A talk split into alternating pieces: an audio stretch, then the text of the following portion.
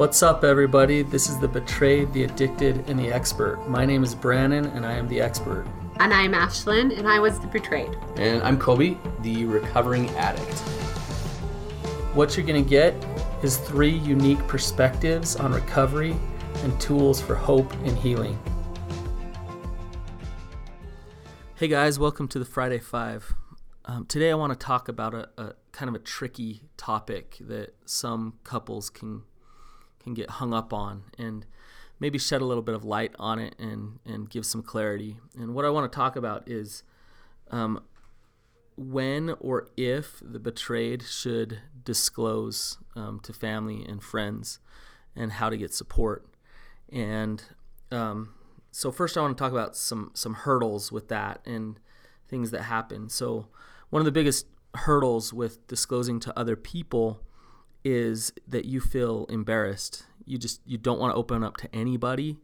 So even though the betrayal has happened, even though he has cheated on you or he's looking at porn or whatever it is, you don't want anybody to know that you have that issue in your marriage. And so you can stay isolated and alone in that. And getting support is really important. So one of the hurdles is embarrassment.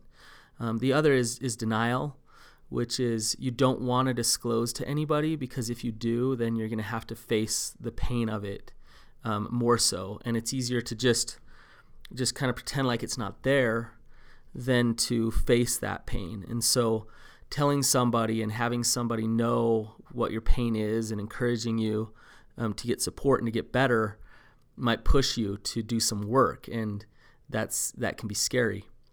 Um, the other thing that's a challenge is um, him is maybe you're protecting him and you feel like look this is his issue so i shouldn't have to disclose to anybody or it's not my right to.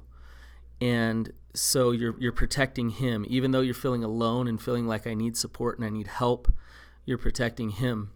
Another thing where he can be a hurdle for getting support and getting help is that you're scared of him you're scared that he might get angry he might get abusive he might um, wallow in his shame if you tell somebody and somebody knows about his problem or what has happened. And all of the for all of these reasons, it pushes you to stay isolated and stay alone. And I just want to say that um, your recovery requires connection and support. You need it. You need connection to help you live boundaries. You need support to know that you're loved, even though somebody has hurt you. And what I would say is find people who are healthy to be your supports. You don't have to go open up to the world. Um, you don't have to share it on Facebook and start your own podcast and do all of those things. But find people are, that are healthy. And in a support person, you're looking for, for two things.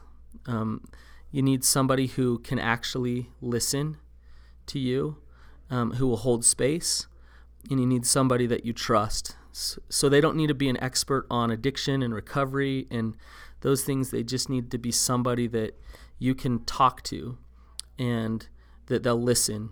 Now, other things that are nice to have in a support person are somebody who will push you and hold you accountable and somebody who can mentor you in your recovery. So that would be somebody who's been through it before.